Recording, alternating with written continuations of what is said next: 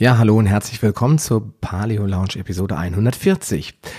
Und zu einer weiteren Neuheit, denn ich hatte ja schon in der letzten Woche angedeutet, dass ich ein paar kürzere Episoden in Zukunft machen werde und eine weitere Reihe hat mich inspiriert, das Ganze damit zu realisieren und das ist die Reihe Superfoods, die wirklich rocken.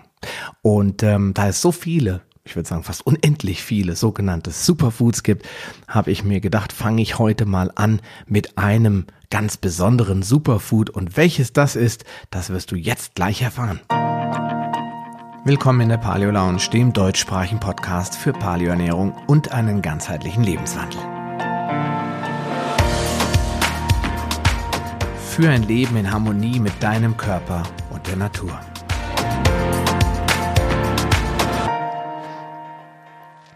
Ja, Superfoods, die wirklich rocken, das war ganz sicherlich ein guter Titel, denn es gibt Superfoods, die wirklich unglaublich tolle Nebenwirkungen haben, obwohl das Wort Nebenwirkung schon irgendwie negativ klingt, aber die ja wirklich was bringen und die auch lecker sind und die man auf jeden Fall in seine Ernährung einbauen sollte. Superfoods sind nämlich in aller Munde. Sie machen uns gesund, stark und unsterblich, denn mit Superfoods werden wir zu Supermenschen. Oder doch nicht? Ich persönlich bin nicht ganz so euphorisch, wenn es um Superfoods geht. Denn was bringt es dir, regelmäßig Kurkuma-Kapseln einzunehmen, wenn du dreimal die Woche bei Burger King anhältst? Und äh, was soll es dir bringen, jeden Morgen Acerola Kirschextrakt in deinen Shake zu rühren, wenn du den restlichen Tag über nur verpackt und verarbeitete Lebensmittel isst? Also was hat es mit Superfoods wirklich auf sich und was können sie für dich tun? In dieser Podcast-Serie werde ich immer mal wieder einen Blick auf die bekannten Superfoods, und davon gibt es eine unendliche Menge, ein, werde ich einen Blick drauf werfen, die aber auch meine ganz persönlichen Superfoods vorstellen und dir aufzeigen, was in ihnen steckt.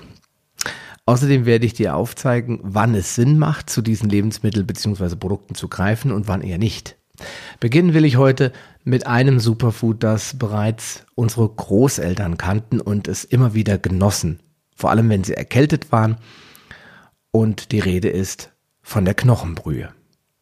Ich persönlich bin vor etwa einem Jahr so richtig aufmerksam geworden auf die Knochenbrühe, denn in der Paleoernährung spielt sie eine ganz große Rolle, vor allem als Superfood. Ich kannte sie als Kind eher unter dem Namen Hühner oder Kraftbrühe und war mir ehrlich gesagt gar nicht so bewusst darüber, dass hauptsächlich Rindermarkknochen verwendet werden und seltener die Hühnerknochen. Meine Frau ist ein großer Suppenfan und gemeinsam haben wir schon viele winterliche Fleischerntöpfe und Suppen kreiert, aber Knochenbrühe war äh, auch, auch für uns neu. Auf der Paleo Convention im September 2017, also vor knapp einem Jahr, traf ich dann die Jungs von Bone Brocks und konnte zum ersten Mal eine echte Paleo-Knochenbrühe kosten. Ich war ziemlich begeistert von der Bulletproof Prox als Ersatz für den klassischen Butterkaffee und beschloss mir Omas Superfood mal etwas genauer anzuschauen. Und daher auch gleich die allerwichtigste Frage, wie wird Knochenbrühe eigentlich gemacht? Ja, und da scheiden sich natürlich die Geister, denn es gibt Menschen wie ich, einer bin, die alles gerne selbst machen oder zumindestens es ausprobieren, selbst zu machen und nur für den Notfall ein gekauftes Produkt zur Hand haben. Und dann gibt es Leute, die generell eigentlich alles nur kaufen wollen, weil sie wenig Zeit haben, sich damit zu beschäftigen. Und auf beide Interessengruppen oder auf beide Personengruppen werde ich heute eingehen. Und für alle, die es selbst machen wollen, da werde ich jetzt mal mein Beispielrezept zum Besten geben. Aber die Mengenangaben sollte jeder für sich nochmal genau prüfen, denn ich habe das Rezept natürlich nicht erfunden. Es stammt von Nico Richter von Paleo 360 und ich verwende es als Grundrezept und passe das immer auf meine jeweiligen Bedürfnisse an. Gut, was brauchst du? Natürlich Rinderknochen. Und du solltest bei dem Metzger deines Vertrauens nach einem großen Markknochenanteil fragen. Das heißt, nicht einfach Rinderknochen bestellen, dann kann das sein, dass du einfach nur Knochen bekommst und gar keine Markknochen. Und das Mark ist das Wertvollste, das wollen wir haben. In der Regel werden die Knochen zu wirklich ganz geringen Kursen rausgeschleudert. Deswegen sprich mit deinem Metzger. Achte zunächst darauf, dass es ein guter äh, Metzger ist, der Weite Tiere verwendet, denn die Tiere, die auf der Weide stehen und die sich nur von Gras oder größtenteils von Gras ernährt haben, haben natürlich viel bessere Knochen sehr viel bessere Qualität an Fleisch natürlich und da solltest du drauf achten. Also Rinderknochen und zwar verwendest du je nach Größe deines Topfes zwischen 500 Gramm und einem Kilo. Bei einem Kilo solltest du schon so drei Liter Wasser dazufügen und dann sind die meisten schon am Ende mit der Topfgröße. Bei mir reicht es noch, aber wenn du jetzt sagst, ich habe nur einen 2 Liter Topf, dann solltest du mit 500 Gramm Knochen anfangen. Alternativ kannst du natürlich Hühnerknochen äh, verwenden. Auch da solltest du darauf achten, dass das Huhn aus biologischer Haltung stammt und kein Masthühnchen ist, denn dann sind die Knochen nahezu wertlos. Also da muss man ganz besonders darauf achten, Hühnerknochen aus biologischer Haltung zu verwenden, wenn es denn keine Rinderknochen sein sollen. Dann benötigst du, wie schon gesagt, 1,5 bis 3 Liter gefiltertes Wasser, bei einem Kilo Knochen eben 3 Liter. Sauberes gefiltertes Wasser, das nicht verkalkt ist und nicht nach Chlor schmeckt und nicht aus der PET-Flasche stammt.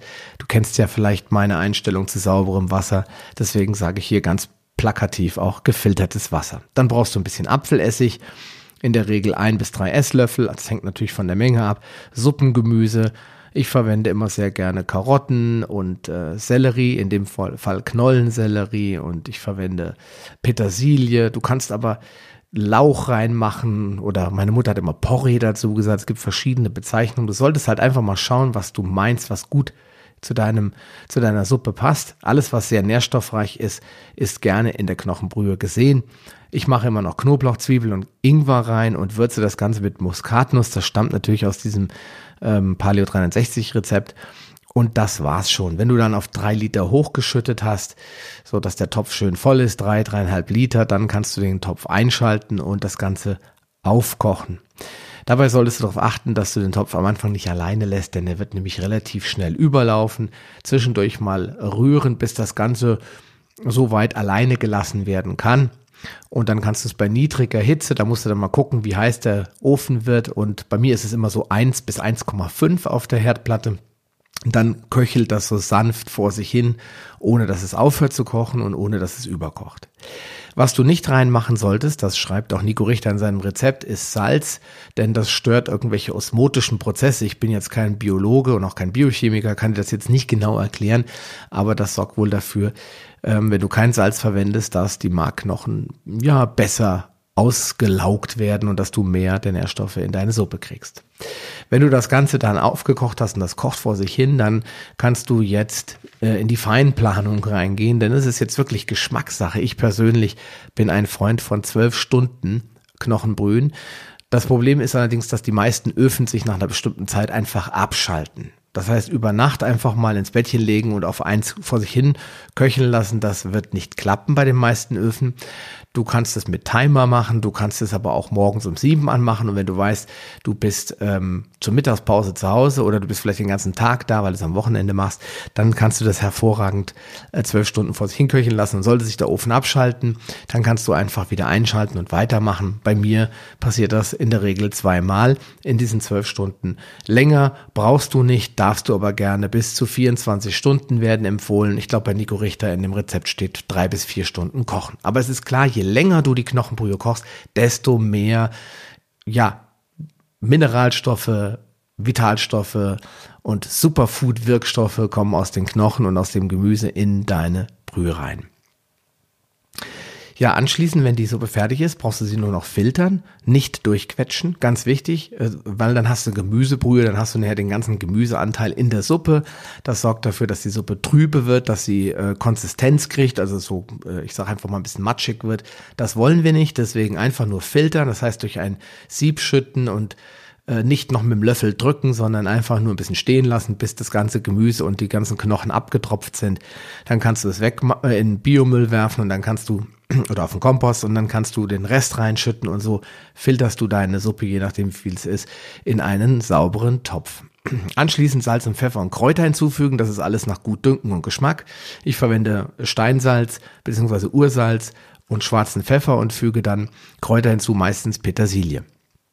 Und dann kochst du das nochmal kurz auf und dann ähm, kannst du schön ordentlich umrühren, dann hast du eine fertige Suppe, die kannst du jetzt in Gläser abfüllen oder was ich immer gerne mache, in so sehr, sehr große Eiswürfelbehälter. Das hat den Vorteil, dass du nicht immer gleich eine 500 Milliliter oder mehr Suppe auftauen musst, sondern du kannst dir 100 Milliliter kleine Eiswürfel auftauen, sagen, ich möchte jetzt ein Bulletproof äh, Brox haben, also eine Bulletproof Knochenbrühe machen und brauche nur 200 Milliliter dafür als Grundlage. Dann drückst du dir zwei Eiswürfelbehälter raus und hast eine äh, optimale Dosierung. Deswegen verwende ich die gerne. Die sind aus Silikon, sind stabil, lassen sich gut einfrieren und ähm, ist für mich die optimale Lösung. Wenn du sagst, ich mache jetzt eine Knochenbrühe-Kur, dann brauchst du das ja nicht einfrieren, dann kannst du dir schöne Weggläser kaufen. Ich habe diese tulpenartigen 500 Milliliter Gläser, da machst du dir dann vier Stück von oder fünf Stück oder sechs Stück von voll und dann ist die Knochenbrühe vollständig abgefüllt und dann kannst du drei bis vier Tage deine Knochenbrühe genießen. Anschließend ja, kann es sein, dass sie dann nicht mehr so gut schmeckt. Deswegen bin ich ein Freund des Einfrierens. Ja, und was macht die Knochenbrühe jetzt für mich persönlich zum Superfood? Das kannst du ja für dich auch nochmal individuell entscheiden. Das sind natürlich die ganzen Mineralstoffe wie Magnesium und Calcium, die aus den Knochen rauskommen, denn die äh, Knochen der Rinder sind natürlich genauso mineralstoffhaltig, also Magnesium und Calciumhaltig. Und das kommt durch das lange und durchgehende Kochen aus den Knochen raus. Es kommen sehr viele Proteine in deine Suppe vor allen Dingen Kollagen. Und Kollagen ist gut für die Knochen, für die Zähne, für die Sehnen und das Bindegewebe. Aber Kollagen enthält auch zwei Aminosäuren, zwei interessante. Einmal Prolin, das ganz wichtig dafür ist, dass wir Knorpel und Gewebe herstellen können im Körper und es wirkt außerdem entzündungshemmend und boostet das Immunsystem. Vielleicht ist das einer der Gründe, warum Omi immer die Knochenbrühe gegessen hat oder uns gegeben hat, wenn wir krank, erkältet waren oder eine Grippe hatten. Dann haben wir noch Glycin drinne, also G-L-Y-C-I-N, Glycin ist wichtig bei der Synthese von Gallensäuren. Das wirkt dort mit und Gallensäuren sind wichtig für den Fettstoffwechsel. Also wenn du keine Gallensäuren hast oder ausreichend Gallensäuren hast, kannst du nicht gut Fett verstoffwechseln. Ja, außerdem ist Glycin an der Regulierung des Blutzuckerspiegels und an der Bildung von Kreatin beteiligt. Kreatin für alle, die sich mit Muskelaufbau beschäftigen, hat in der Bodybuilder-Welt mal einen großen Stellenwert gehabt. Ähm, manche behaupten zu Unrecht, manche behaupten zu Recht. Wenn du Lust hast, google doch mal was zum Thema Kreatin. Ja, und dann haben wir noch Glutamin, das sich auch ähm, in unserer Brühe befindet, wenn wir sie dann schön ordentlich gekocht haben. Und das ist am Aufbau der Darmwand beteiligt. Und in der letzten Episode haben wir gesprochen darüber, wie Lektine, vor allen Dingen, wenn sie in großen Mengen und ähm, äh, verzehrt werden und man die Nahrungsmittel nicht dementsprechend vorbereitet, dann ist ähm, die Darmwand gefährdet. Es könnte ein Leaky Gut entstehen und Glutamin könnte dem zumindest teilweise entgegenwirken, weil es den Aufbau der Darmwand begleitet und unterstützt. Und wenn du jetzt zusätzlich noch knorpelreiche Knochen wie zum Beispiel Hühnerfüße oder Rinderknöchel verwendest, musst du einfach mal fragen bei dem jeweiligen Bauern oder Metzger, ob sowas verfügbar ist. Dann hast du auch in deiner äh, Suppe nachher unter Umständen Hyaluron. Und Hyaluron ist ähm, ein ganz interessanter Wirkstoff, der dafür sorgt, dass unsere Gelenke ordentlich geschmiert werden und schön elastisch bleiben. Und wenn du jetzt vor allen Dingen sehr, sehr kniebelastende Dinge tust, wie Tennis spielen oder Volleyball spielen oder Fußball spielen oder vielleicht sogar gerne Ski fährst und schon die ein oder andere Knie-OP hinter dir hast, Gott bewahre, dann ist Hyaluronsäure für dich fast schon ein Wundermittel. Ja, aber auch Vitamine und wertvolle Fettsäuren, wenn es sich um gute Knochen und um sauberes Gemüse handelt, die kommen auf Umwegen in deine Knochenbrühe. Und ähm, ja, wann genießt man am besten Knochenbrühe? Der eine oder andere würde sagen, esse ich jeden Tag. Ich persönlich finde es zu viel. Ich möchte auch nicht ständig Knochenbrühe trinken oder essen. Deswegen gibt's die bei mir immer A, natürlich bei Erkältung, aber am häufigsten, das ist so mein Lieblings-Superfood während der beziehungsweise nach der Fastenzeit. Ich bin ja ein Nullfastenmensch, also ein sogenannter Wasserfaster. Äh, bei mir gibt es nichts außer klares, sauberes Wasser und Kaffee. Manchmal Tee, bei den sieben Tageskuren und zehn Tageskuren immer mal wieder Tee, damit es mal ein bisschen was anderes an Geschmack gibt. Und ähm, da verwende ich dann doch sehr gern die Knochenbrühe, um das Fasten zu brechen. Denn ähm, wenn du sieben Tage und länger gefastet hast, dann ist dein Magen-Darm-Trakt ein bisschen, ja, im Schlafmodus. Hat nicht mehr so richtig Ahnung, wie Nahrung verdaut werden muss und muss erstmal anfangen, wieder alle ähm, Darmbakterien zu bilden. Die äh, Sekrete des Pankreas und der Galle müssen wieder in Schwung kommen. Und deswegen kann ich natürlich jetzt kein äh, schweres Beefsteak äh, mit Süßkartoffelpommes essen, dann lande ich in der Notaufnahme. Ähm, deswegen muss ich halt dafür sorgen, anfangs erstmal Flüssignahrung zu mir zu nehmen. Und da nehme ich am allerliebsten Knochenbrühe. Ich mache da so ein paar Paleo-Nudeln rein. Ich mache mir Bouillongemüse rein, ich mache mir natürlich Petersilie rein, ein bisschen Steinsalz, manchmal so eine abgehangene Mettwurst, die schneide ich ein kleines Stückchen rein, die schwimmt dann so zehn Minuten mit drin und wird dann schön weich. Da kannst du einfach ausprobieren. Der andere macht vielleicht eine Frankfurter Knackwurst rein oder Bockwurst oder äh, irgendwas anderes. Garnelen habe ich schon gehört, machen die Leute rein oder gar kein Fleisch, vielleicht ein bisschen mehr Gemüse. Sollte halt alles relativ leicht verdaulich sein. Und ich bin schon ein bisschen abgehärtet. Nach sieben Tagen brauche ich eigentlich nur einen Aufbautag und dann kann ich wieder normal essen. Andere Leute brauchen vielleicht zwei oder drei. Ja, und dann natürlich als Ersatz für den Bulletproof Kaffee, den sogenannten Butterkaffee, anstatt Kaffee nimmst du Knochenbrühe, machst ein bisschen Kokosöl oder MCT-Öl rein, machst ein Stückchen Ingwer rein und jagst das schön durch deinen Powermixer und dann hast du einen Bulletproof Brox oder eine Bulletproof Knochenbrühe. Und dann natürlich immer zu empfehlen als ein regelmäßiger Nährstoffbooster, regelmäßig ein, zwei Mal die Woche vielleicht oder mehrere Mal im Monat eine schöne Knochenbrühe, um den Vitalstoffhaushalt ein bisschen nach oben zu pushen.